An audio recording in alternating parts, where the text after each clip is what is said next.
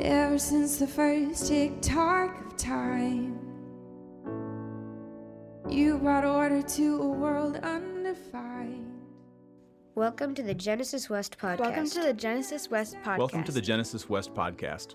Our, teaching, team is made up of men and women who love asking probing questions of each week's scripture portion, to, To which our community, responds. responds with curiosity, courage, and a desire to, to expand, expand in in faith. faith, hope, and love. We follow the Revised Common Lectionary, and we follow the church calendar. because they anchor us in something which can hold us, no matter what life throws our way. We exist to join God's work of cultivating new beginnings in all of us, everywhere. Cultivating new beginnings in all of us, everywhere. We exist to join God's work of cultivating new beginnings in all of us everywhere. We hope you enjoy this week's teaching. We hope you enjoy this week's teaching. We hope you enjoy this week's teaching. Luke 11, 1 through 13. One day Jesus was praying in a certain place. When he finished, one of his disciples said to him, Lord, teach us to pray, just as John taught his disciples. He said to them, When you pray, say, Father, hallowed be your name, your kingdom come. Give us each day our daily bread. Forgive us our sins, for we also forgive everyone who sins against us. And lead us not into temptation. Then Jesus said to them, Suppose you have a friend, and you go to him at midnight and say, Friend, lend me three loaves of bread. A friend of mine on a journey has come to me, and I have no food to offer him. And suppose the one inside answers, Don't bother me. The door is already locked, and my children and I are in bed. I can't get up and give you anything.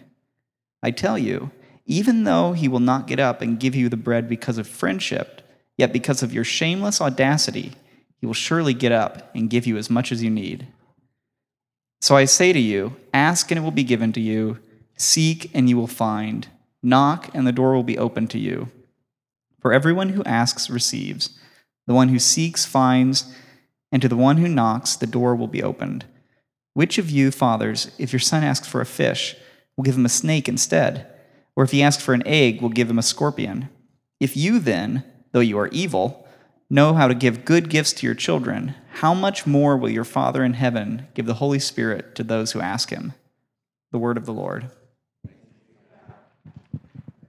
Good morning. Um, like Steve said, I am Betsy. Um, I am going to set my timer so I don't keep us here all day. Um, my name is Betsy. I have been coming to Genesis for five years now, apparently, so that's exciting. Um, I just sat on the mic cord, so if that threw anything off, just stop me. Um, thank you, Nick, for reading the scriptures today.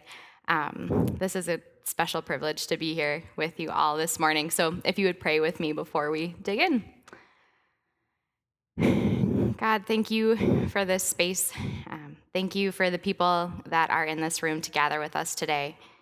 Thank you for those of us in our community who are not here with us today as well. Be with them, be with us as we unpack your word. God, may my words be from you. May my words bring hope and truth to your word and your goodness today. Amen. So let's set the scene. Jesus was praying in a certain place. And when he finished, one of his disciples said to him, Lord, teach us to pray, as Jesus, as John taught his disciples. So I think it's important to set the scene, and I can just imagine it, right? We're this far into Jesus' ministry. I'm sure he had like his place, like that tree or that row in the synagogue or that place where he could maybe hide away from the disciples when he was had a long day and was over them asking questions. Um, parents, I'm sure you can relate to that certain place. Um, but my question when I first read this was why didn't they ask John? Um, that would have been a much more direct and practical option. Um, maybe they wanted the insider scoop. Maybe they were just that unsure of Jesus' divinity at that point. Um, I grew up Catholic. I attended Catholic school all of my years, which meant that during Lent in elementary school, we prayed a weekly rosary. For those of you who didn't grow up Catholic, a rosary is just a um, string of prayer beads that represent different prayers um, that are prayed very um, rhythmically, meditatively. Um, so, needless to say, I've prayed a lot of Our Fathers growing up. We learned early on to memorize those prayers. And as a kid, I can remember learning to pray those prayers as fast as I could so I could get to recess a little early. I, I never understood why we prayed this way. It seemed disingenuous to pray these words so monotone and repetitive. It seemed to lack the bones that give it the real life action that Jesus had throughout his ministry. But as I spent time with this passage, I realized that behind the words, this bullet point outline of this prayer has the potential for real life action if we uncover the courage to accept what it invites us to. So, the prayer Father, hallowed be your name, your kingdom come. Give us each day our daily bread. Once the presence of the Father is named, there's this request for daily bread. So, first, maybe last all play of this sermon, um, but I don't want to be the only one talking this morning, so feel free to shout out answers. Uh, what is the significance of this bread?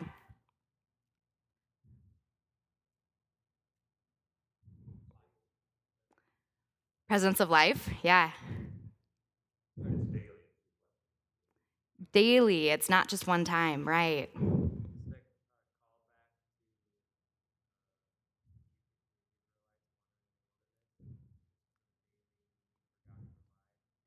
Absolutely. Absolutely. The manna was like this unexpected, different than the, they desired nourishment for the journey, right? Yeah. You would die without it. Yeah, exactly. It's sustenance, it's required. Yeah, bread is significantly sacramental in the text since the time of the Exodus when the Hebrews left slavery in Egypt. And like Joe had mentioned in the Old Testament, the Israelites received manna each day, which is daily nourishment, maybe a little different than daily bread, but daily nourishment that fueled their bodies for the journey. Give us this day our daily bread. It's not an ask for personal provision or security. I've had the honor of preparing the bread for this place. It seems like a simple errand to get the bread, slice the bread, and be sure to get to church on time to set the table. But for me, I found myself reflecting each Saturday when I was at the grocery store or in my kitchen slicing the bread, and I've thought of all of you. I've thought of our time together on a Sunday. I've thought of the significance that this bread represents to nourish and to bless one another, the presence of Jesus in us and among us, and it's been really meaningful to me. There's also a process to acquiring the daily bread, to gather the ingredients, wait for the bread to rise and bake, and then break together. It almost seems like there's a privilege to be able to bake and break bread together in community. I wonder what it looks like for a community to ask for nourishment and blessing for each other and in the greater context of community. So we've broken the bread, and now we ask for forgiveness. We ask for forgiveness for ourselves before we are instructed to ask for forgiveness of one another. So raise your hand if you have prayed our fathers growing up. What did you grow up with? Anybody grow up with sins? Trespasses? Yep. Debts? Anybody? Anything else? Sins, trespasses, debts? Um, the definition of sin in Hebrew, as used in the Old Testament, can be defined as missing the mark. Missing the mark, straying off the path. Perhaps we could pray, Forgive us when we miss the mark, and help us forgive others when they miss the mark as well. I think that's a beautiful way of praying this prayer and seems so much more holistic. I mean, surely I have missed the mark, and I can certainly think of times where others have missed the mark towards me and with me. Reading the passage this way reassures me that I can be forgiven. When I chose this passage, my hope was to talk about prayer and the table and glaze over the whole forgiveness part. The last thing I wanted to talk about was forgiveness. It's not my strong suit. It settles awkwardly in my gut, and yet the more that I looked into this passage, the more this phrase jumped out at me, which made me realize that it's time to have that conversation. As we've said it before, in it together. I believe that those who are healed help heal others. I believe the only way we can begin to forgive others is when we can somehow believe that we ourselves are forgiven. The topic of forgiveness could cover a year's worth of Sunday sermons, so I won't even begin to scratch the surface. And I know it's a tricky topic. It can carry a baggage of bad theology and deep trauma and wounding. And for that, if that's what you're holding this morning, I'm sorry, and I am with you. The ask to forgive others as we have been forgiven by the divine will appear an unthinkable task for many of us. And if the weight of that is on your shoulders this morning, I'm sorry. A Sunday sermon cannot begin to unpack that for you. So let's talk briefly about what forgiveness is not. Forgiveness is not reconciliation. Perhaps that's the hope, but forgiveness can take place without reciprocation from the other party. And forgiveness doesn't ask us to condone or condemn. Forgiveness is not forgetting. Weens helped me along with this quote that forgiveness is a conscious, deliberate decision to release feelings of resentment or vengeance toward a person or group who has harmed you, regardless of whether they actually deserve your forgiveness. Corrie ten Boom says that forgiveness is setting a prisoner free and finding out that prisoner was you. Forgiveness, as it's laid out in this prayer, follows the request for kingdom come. It follows our daily bread, which means we get to bring it all to the table. Not before we're fed, not before the kingdom come. We are not commanded to leave our pain, our shame, our inherent missing the mark nature at the doorstep or in our cars or at home. We're told to bring it to our prayers. We're invited to bring our resentment, our unresolved anger, our doubts to the prayer, to the table. And just as the nourishment of the bread is for us and is communal, so is forgiveness. Forgiveness is for me, forgiveness is for you. It's for all of us together. So, as a community, when we have been wronged, can we pray this prayer? As a community journeying, yes, as a community journeying together, can we invite God into our hard work of forgiveness? The provision of bread leading to forgiveness leads me to another table in Psalm 23. It's a familiar passage for many of us. The Lord is my shepherd, I shall not want. It's a passage we often talk about to remind us that we're shepherded, led to green pastures and still waters. And then it takes a turn in verses 5 and 6. You prepare a table before me in the presence of my enemies. You anoint my head with oil, my cup overflows. Surely goodness and mercy shall follow me all the days of my life, and I shall dwell in the house of the Lord forever. How I first imagined this passage was a feast that follows battle victory. Good wins. I'm obviously on God's side. I mean, why else would I be asked to sit at a table with my enemies if not to rejoice over my victory before them? But recently, I was studying this passage with a group of friends where we discussed the word enemies. We traced the word back to its root in Hebrew, which can also mean narrowers. Narrowers, much like the word Egypt, the narrow place of slavery. I'm notorious for my facial expressions. And the night of this study, I had buried my head nearly into my feet to hide my face because of what this study stirred up for me. See, a table has two sides. So if we feast before our enemies, our narrowers, we share the table with them. Not just feasting with them, but this passage says anointed, with a cup overflowing. This psalm that once brought comfort and assurance now brought unsettling discomfort. I thought the good news was that I conquer my enemies and feast before them. Certainly, I am the one who has been narrowed. But what I realized that night was that I am an enemy, I'm a narrower. I've made people to feel less than. Have you ever avoided the table because you fear the unsettled business that awaits if you take a seat there? Have you ever avoided the table because you hold the weight of feeling unforgiven or unseen, and that clouds your ability to see the feast that awaits you? Psalm 23 is still a poem that reminds me that God is a good shepherd and provides, and that there is room for both of us at the table.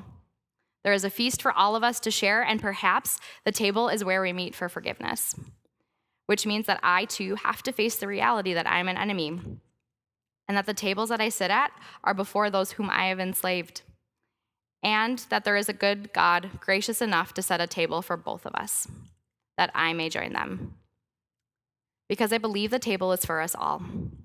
It's for those like us and unlike us. It's for those who narrow us and we consider enemies. And it's for those who consider us to narrow them. This table could very well be our family at Thanksgiving, our community picnic, our workplace, our living community. Perhaps it's church on a Sunday. Forgiveness is for fractured communities that invite us to the table each week because forgiveness requires some good sustenance to fuel our work.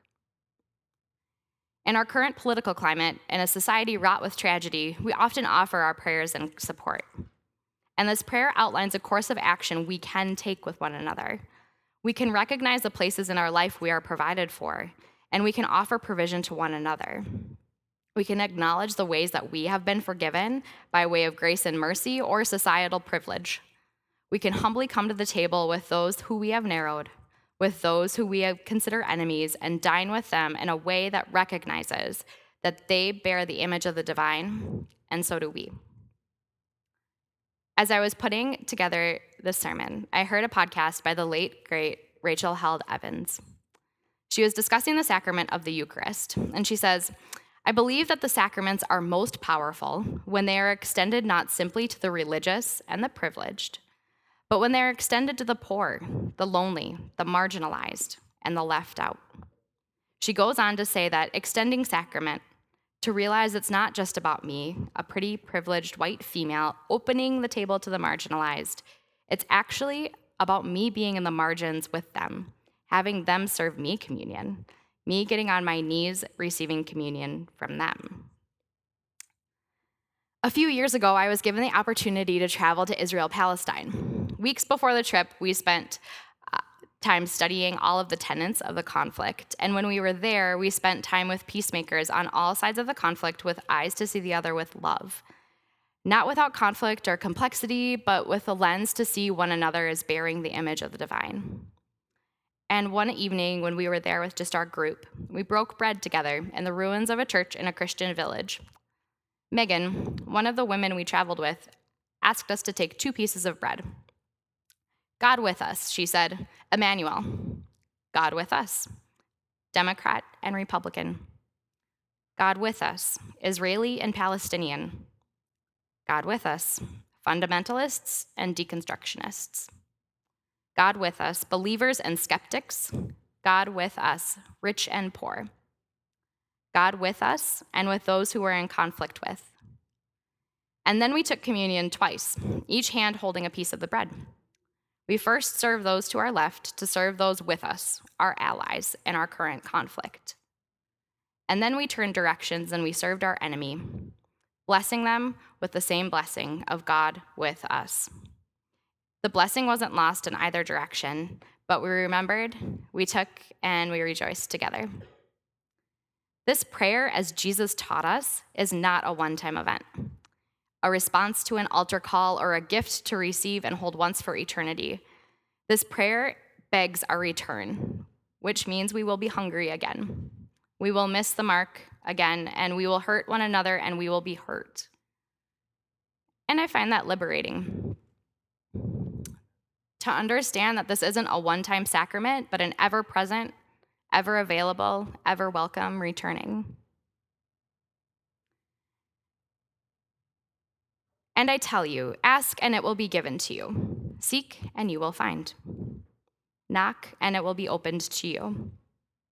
For everyone who asks receives, the one who seeks finds, and the one who knocks, it will be opened. This passage ends with a parable. The young Betsy who prayed the rosary also prayed for things that were not given to her. There are things that I have sought for and I'm still seeking and have yet to find. And let me tell you that the doors that I have knocked on have not been open like I thought they would be. And a lot of the time, that's really disheartening. It's doubt filling, leaves me with gut wrenching disappointment. It's felt at times like I didn't have enough faith or hope or love. And the absence of those things and the study of this prayer leads me to wonder if it's because it's just more than me and God in a quiet time together. that the asking and seeking and knocking is because my desires are actually beyond myself. It's with one another in community on this journey together. I'm not sure where that lands with you or any of this lands with you this morning, but I hope it opens you up to more wonder than angst, more curiosity than doubt. I think the parable that Nick read is a reminder of God's availability to us, of God's response to our persistence, of the potential of what could happen when we keep asking, we keep pursuing, and we keep expanding on this instruction of prayer. I'd like to keep wondering what Jesus means when he says we will be given what we ask for. We will seek what we look for, and I certainly hope that the doors that we open will be met with a holy greeting on the other side. Would you pray with me?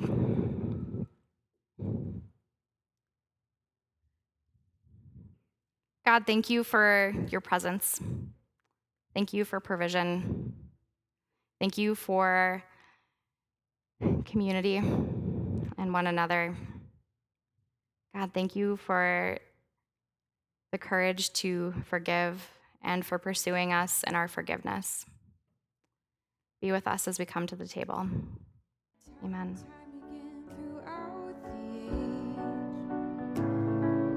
Endings are a place where life is Thank you for listening to the Genesis West podcast. If, you, find, yourself nearby on Sunday, we'd love for you to join us for worship. We meet at Elam Church Center in Robbinsdale, Minnesota. If you, have, any questions or would like to connect with us, please visit us at www.genesiscov.org.